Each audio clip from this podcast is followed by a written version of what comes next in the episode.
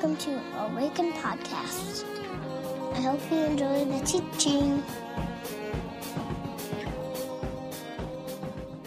My name is Micah. Um, if you don't have a Bible, uh, there's some back here. John chapter 4 is where we will be.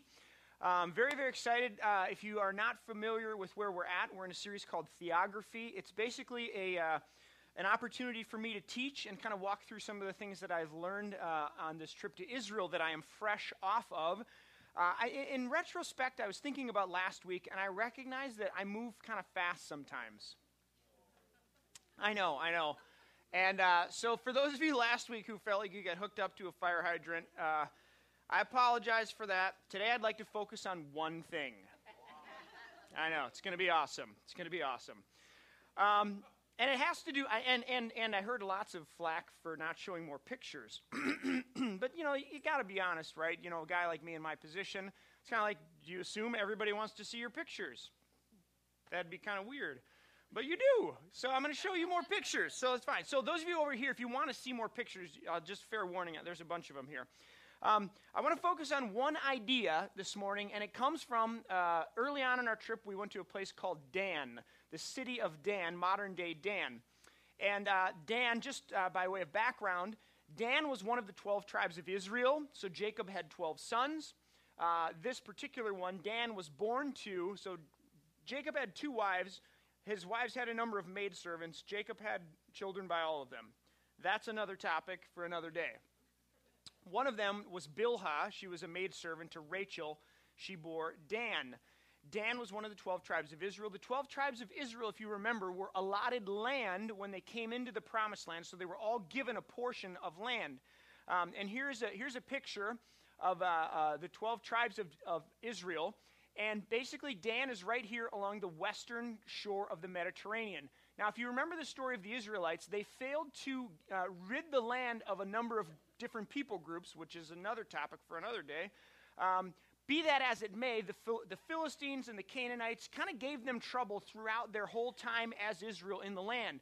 Um, one particular instance was for the tribe of Dan. The Philistines lived over here, and quite frankly, they liked their, uh, their tiki huts and their, uh, you know, um, pina coladas on the Mediterranean. They wanted to stay there, and so they wouldn't let them settle. Bottom line is, the Danites had to move north, which is where they ended up settling up in this region up here. Um, Judges, the, uh, chapter 18, tells the story of the Danites moving north from uh, the western Mediterranean and moving north to a city called Laish. It's a Canaanite city that had been there for thousands of years. And they found this city and they decided to attack it and they decided to try to conquer it with the help of a prophet named Micah. That's Micah, just in case you didn't know. I actually don't play, I don't play a very good role in this story, so don't read Judges 18. well, if you want to know the story, it's in there. Um, so they, they, they conquer this city, they attack it, they conquer it, and they resettle it, and they name it Dan. Dan becomes the capital city for the north. This is a city, uh, a gate that they found um, when they when they dug up Dan. By the way, in, in Israel, in the Middle East, when they call something Tel dot dot dot, it means that there's like uh, uh, lots of layers of history and archaeology underneath it. And so they, they do archaeological digs. So today, Tel Dan is right up here. Here's what they found when they unearthed Tel Dan. If you want to skip to that next slide, this is a picture of a gate, which was the original gate to the Canaanite city of Laish. It dates back to 1750 BC. That's like Abraham, Isaac, and Jacob, yo. I mean, this is like a long time ago, right? Also, du- duly noted, you architects in the room, they say that the Romans created the arch. Actually, not true. Right here, clearly, clearly, friends, it's an arch dating back to long before the Romans ever arrived there. So they're not as smart as they think. Okay, sorry. Um, so this is actually this is actually called Abraham's gate because in Genesis chapter 14, Abraham leaves you know the trees of Mamre where he's hanging out, and he goes and pursues his Lot, his his uh, nephew named Lot, who's been kidnapped, and he travels as far as what city? Dan. That's correct, my friends. Dan. So they call this Abraham's gate. Um, so here's how this breaks down as far as the tribes are concerned. There's a united monarchy. There's a king named Jeroboam, everybody has to go down to the city of Jerusalem in order to sacrifice. If you remember, there are three festivals in the life of Israel's his, uh, the life of Israel's calendar year where they had to travel to, to Jerusalem to sacrifice. They are for 3,000 Torah points, three festivals they have to travel for. Does anybody know any of them? Passover, good job, everyone. Sukkot and Shavuot, the, ta- festi- the festival of booths and the festival of weeks. Three times they traveled, that's all free, write it down. They all travel back to Jerusalem. Here's where this gets interesting. The northern tribes of, of Israel, go back to that other slide if you would, the, the map there. The northern tribes who all live up here, they're tired of traveling. It's a long ways to go. All they have is horses and camels and feet. So they write down to Jerusalem and they say, hey, here's the dealio. Any chance we could like set up some sort of deal where we don't all have to travel to Jerusalem and all get taxed when we come down there to buy all the things we need to buy? The king of Jerusalem at that time basically says, um, no way, and I'm going to tax you double. And, uh, and so it causes a rift between the tribes of Israel, and you get the 10 northern tribes and the two southern tribes. You following so far? Dan becomes the capital of the north. So because these people, they, they kind of say, you know, like, if you're not going to do that and listen to our, to our pleas, then we're going to do our own thing. And so they settle, they make their own kingdom in the north, and Dan becomes the kingdom, or the, the center of the kingdom in the north. It becomes a mini Jerusalem so that the people wouldn't have to travel down to Jerusalem. Go ahead into that next slide, uh, past the, uh, there it is right there. So this is a bad map. I'm sorry, the light was terrible. But right here you have an altar Right here you have the high places, or the bema, where the in, in, in Jerusalem, where the, uh, the Ark of the Covenant would be. Over here is where all the priests do all their sort of priestly things. Now flip to the next slide. this is Tel Dan, modern day Tel Dan. This is a reconstructed altar. Obviously, it's made of steel. But these steps were the steps leading up to the altar. These steps lead up to the high place where the ark, where the Torah would have been kept in, in the north. And these are the, uh, this is the, where all the priests would do their deal on the side there. So this is the modern day Dan, where, where the Israelites of the north would do their sacrifices three times a year at the different festivals. Very interesting. Here's a, excuse me. Next slide, please. so this is the entrance to the city of Dan. Uh, wow, this one's really. This is where the king would sit if there was like a, you know, a, a, town issue or so there was a court case or something that he would have to preside over. There was a little seat there you could imagine. And that next slide, if you would. This is like the entrance to the city of Dan. Notice that there's not like a big, huge runway up to the gate. Rather, they would build the gates where they would walk up this way and then hang a left to get in so that no army or aggressing force could get a whole head of steam and batter ram the, the gates in the front. That's a little tidbit of information for you. So this is the this is Tel Dan, very interesting place. Now, Fast forward 1967, Six Day War, the Arab Israeli War, if you remember this. Flip up that next slide, if you will. Over here on the left is pre 48. 48 is when Israel was considered a, a nation state by the, uh, the global community. So this was kind of what was Israel. Post 48, this is what was considered Israel, the blue. You have the West Bank, which is essentially the west bank of the Jordan River, if you ever wonder what that means. And you have Gaza over here, which is a little city. This is called the Gaza Strip. So these are both still um, very tense and interesting places to be. Now, in 67, gets really, really interesting. The Egyptians come up from the south and they start putting all their uh, uh, military in Sinai, sort of poised with their rockets and ready to sort of attack Israel. The Jordanians in the east are allied with the Palestinian Arabs in the West Bank, and their plan is to sort of steamroll Israel into Jerusalem on their way to Tel Aviv. The Syrians in the north occupy this area right here, which is called the Golan Heights. It's a spine of a, a very interesting spot. It's a spine, basically, and it goes straight down into the Sea of Galilee. Whoever occupies the Golan Heights looks from an elevated position over their enemy and their neighbor right? Very strategic location. So if Israel occupies it, they look over into Syria on this side. If Syria occupies it, they look into uh, Israel on that side. So in 67, the Syrians are lobbing mortar fire and sort of an uh, aggressor uh, attacks towards the Israelis. And all of this is culminating in 67, which ends up being the Six Day War. You can read about it. It's actually quite fascinating. Here's I, why do I say all this? In the north, particularly right here, the Syrians and the Lebanese had one major issue. They were encroaching. They were constantly like encroaching on the on the Israelis. Any any any any ideas as to why? One major issue. Access to water. Water. Tel Dan happens to sit on one of the largest karstic springs in all of the Middle East. It pumps out 300 cubic gallons of water per minute. It looks like this at its beginning. and a quarter mile down the road, it looks like this.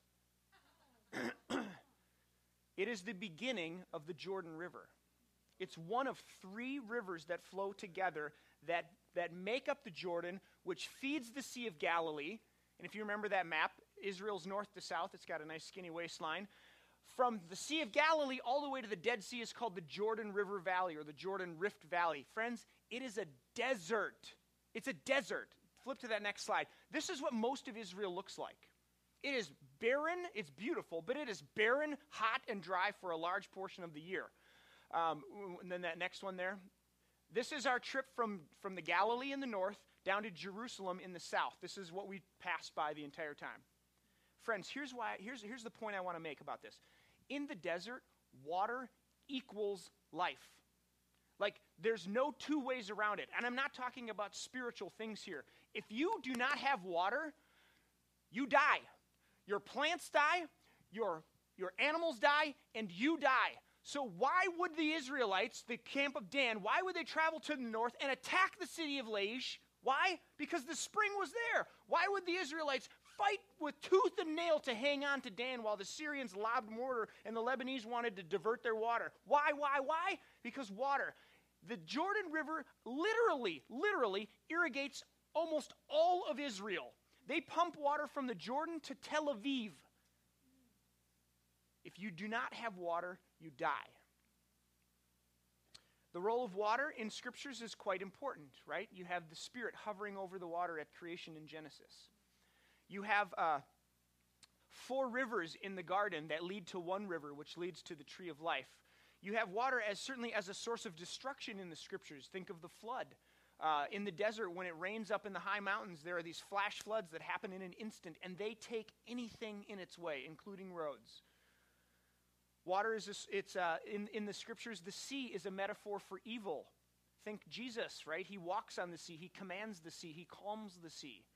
In the scriptures, you find that water is a source of life. Psalm 23, you lead me beside still waters. The mikvah is a Jewish ritual bath that the Israelites would come in and cleanse themselves in that had constantly moving water.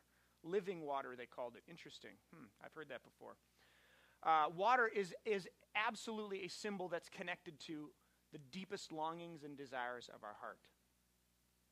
Now, as I learn about Dan and as I learned about water, and I'm sitting in the desert thinking about all these things, I think of scriptures like, my, As the deer pants for water, so my soul longeth after you. My soul is like a parched and weary place. And these things start to come alive. I want you to, uh, if you're not there, John 4, we're going to start in verse 5. This is a well known story, but I want to look at it from a different angle. And I want to look at it from the angle of desire, thirst, longing. Verse 5 says this So he came to a town in Samaria called Sychar near the plot of ground Jacob had given to his son Joseph. Jacob's well was there. And Jesus, tired as he was from the journey, sat down by a well. It was about the sixth hour. Now imagine, okay, desert, high Galilean desert. Sits down by a well. When a Samaritan woman came to draw water, Jesus said to her, Will you give me a drink? His disciples had gone into town to buy food. The Samaritan woman said to him, You are a Jew, and I am a Samaritan woman. How can you ask me for a drink? For Jews do not associate with Samaritans. And Jesus answered her, If you knew the gift of God, who if you knew the gift of God and who it is that asks you for a drink, you would have asked him, and he would have given you living water. Sir, the woman said, You have nothing to draw with, and the well is deep. Where can you get this living water? Are you greater than our father Jacob, who gave us this well and drank from it himself? As did his sons and his flocks and herds. And Jesus answered, Everyone who drinks this water will be thirsty again. But whoever drinks the water I give will never thirst. Indeed, the water I give him will become in him a spring of water welling up to eternal life. The woman said to him, Here's the payday. Sir, give me this water so that I won't get thirsty and have to keep coming to draw water. And he told her, Go to your husband and come back. I have no husband, she replied. Jesus said to her, You are right when you say you have no husband. Jesus says, We open this story and this text. Would you open up our hearts and our minds and our eyes to see you for who you are? Would you give us the courage to stand in the places that we might be scared to stand in? Um, we pray these things in your name. Amen. what does it mean to be thirsty? Have you ever been really, really, really thirsty? I remember a trip in Colorado. We did a hiking trip. I'm walking through the mountains of Colorado, and they all tell you, hey, make sure you bring water. Of course, as a high school student, you know everything. That's correct. You know everything. And so I didn't bring any water, and so I'm wandering up in the mountains at like 13,000 feet. My head is about to explode. My lungs are popping out of my chest, and I'm like scraping the ground looking for water. You ever been there? What does it mean to be thirsty? And more than that, what does it mean to know that you are thirsty? What does it mean to be to know that you desire something, that you have a longing? What does it mean to be in touch with the deepest longings of our hearts? Let me ask you this question. When was the last time you were close enough to your own longing that you knew what it was? And more than that, you had the courage to name it out loud. I think that we're actually afraid of our own desire. I think that many of us are afraid of the deepest longings and passions and thirsts that we have for a number of different reasons. One, we sometimes we actually think that they're evil. Uh, this is no thanks to a bad reading of Genesis chapter 3 and a uh, sort of a gospel of sin management that reduces the gospel down to what how we fix sin. I want to suggest that your sin and your brokenness, and however wretched you might think you are, is actually not the truest sense of who you are. Maybe, you're, maybe you come from a totally different background than I do, but my background and, and my religious experience would tell me that it's my sin and my brokenness and my wretchedness, and it's this big and it's this large, and it's the thing that Jesus died for. And so I've been led to believe that the essence of who I am, the deepest desires of my heart, the passions that live within me, my longing to be loved, my longing to, be, to belong, my longings to have significance and worth, that those are actually bent towards sin and brokenness, and I shouldn't follow them or I shouldn't listen to them. And I want to suggest that that's actually a lie. If you take away sin, do you become more human or less human?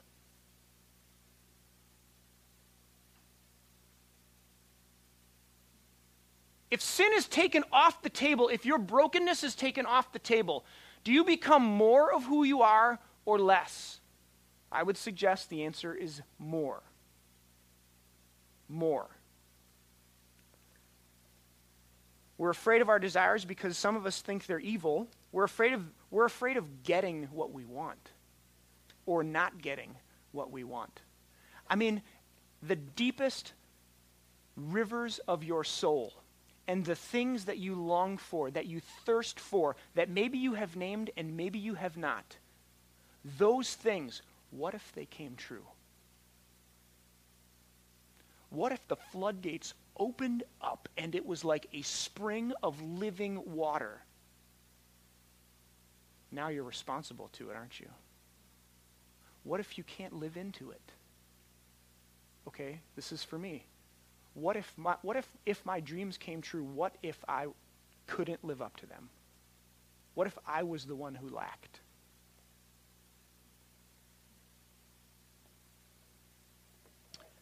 What if, if God really opens the floodgates, then I actually have to change? Do you remember the Wildy Coyote? Do you remember that guy? The coyote, the roadrunner and the coyote? What happens if the coyote catches the roadrunner?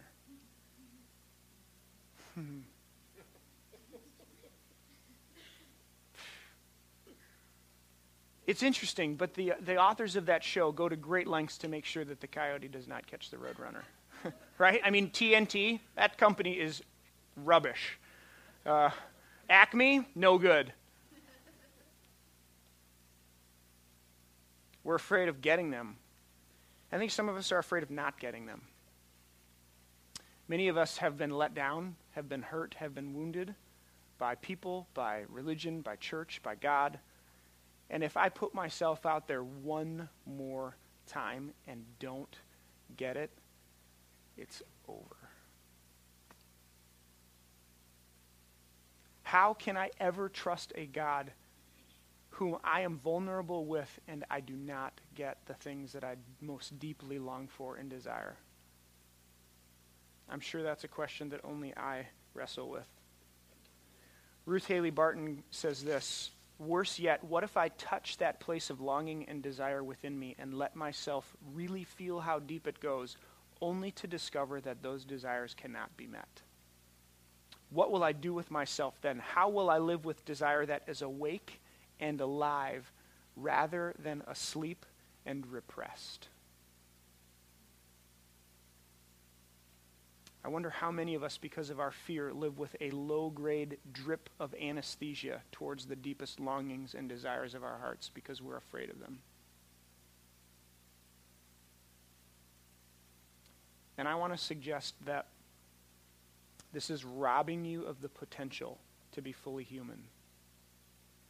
Not only is this robbing you of the potential to be fully human, but this is robbing you to fully experience all that God has for you in a relationship with Him, all the intimacy, all of the trust, all of the belonging.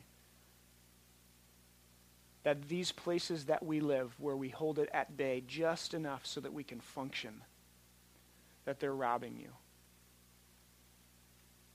Now back to John 4 and verse 15. This one is just breathtaking. Jesus asks her for a drink of water and he sets her up. She, he says, I, can, or she says, I can't give you water. You're a man, I'm a woman, I'm a Samaritan, you're a Jew. And Jesus says, the water that I'm speaking of, it's living water. It's a different kind of water. It's like the bait, right? And she bites. And he says, if you drink, you will never thirst again. The longings that you feel, the desires that you have, they will be met.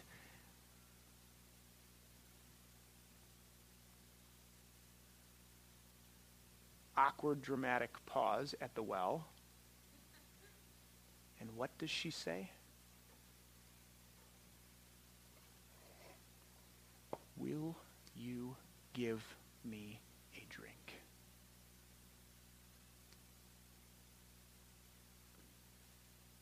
Ultimate vulnerability. You talk about bravery. You talk about courage the deepest desires and longings and thirsts of our hearts. What will we do with them? I want to suggest that it is here at this doorway, at this threshold of our heart's deepest longings and deepest desires and thirsts that the spiritual life begins. Because it is here, deep down beneath the noise, the layers, the masks, the fronts beneath your skills, your accolades, your accomplishments, your abilities, your failures, your humiliations were the still waters of who you are in God.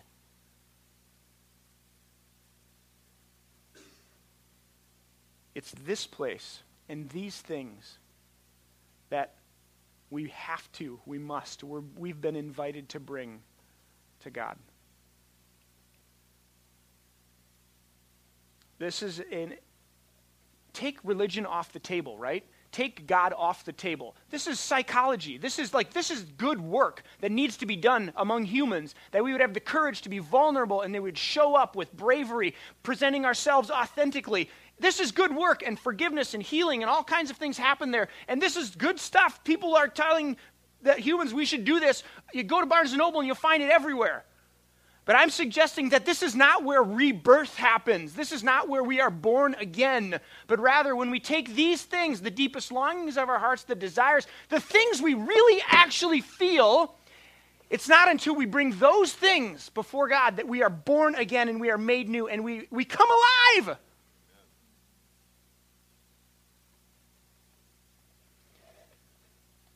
This is the story of the woman at the well. This is the story of blind Bart on the road to uh, uh, Jericho. This is the story of all kinds of people who are healed by Jesus. Jesus comes and he asks them a simple question.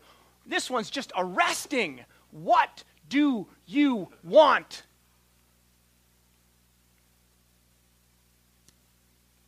And so I would say it today. Do you have do, do you even know? When is the last time? Let's go back to that question. When is the last time you felt it? Whatever it was, deep, deep, deep. And did you let yourself feel, or do we cut it off? I'm to I'm gonna ask Kara to come, and uh, we're to close with uh, just a time. I want to kind of guide you, lead you, if you will, um, in, a, in a, a time of prayer and reflection. I want to invite you to use your imagination. Uh, to the degree that we imagine things, is the degree to which we understand them to be true. Uh, to the degree that we can see them in our mind's eyes, the degree to which we can be transformed by them. And so I want you to imagine. So, whatever you do to kind of listen well, uh, close your eyes, bow your heads, kneel, um, whatever.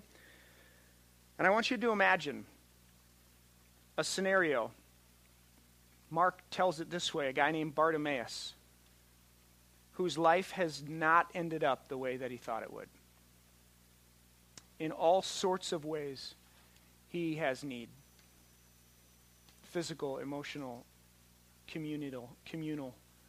He is uh, on the outside of in, in nearly every category. And he is on a crowded road from Jericho to Jerusalem. And there are people all around. And he sees Jesus.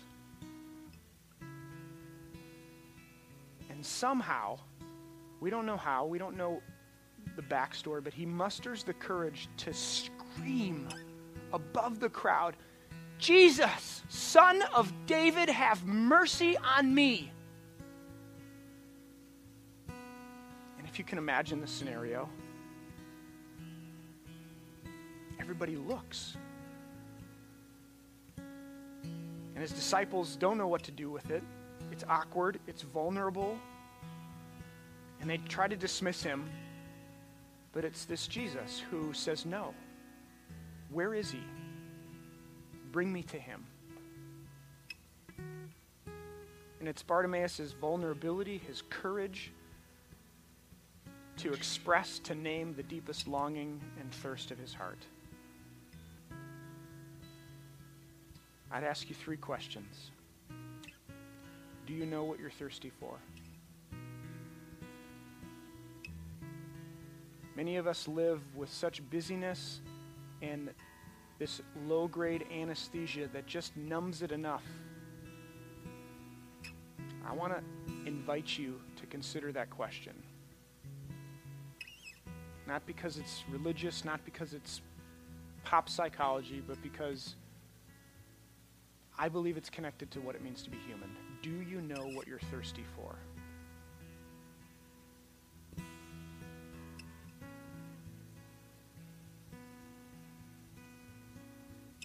Are you in touch with the deepest longings, desires, and thirsts of your own heart?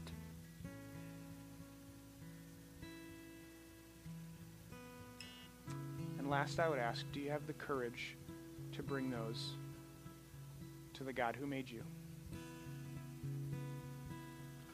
Which is risky business. If God is anything like many of us grew up believing Him to be like, it's not good. It will not go well for you. But if God is anything like Jesus, you're going to be just fine.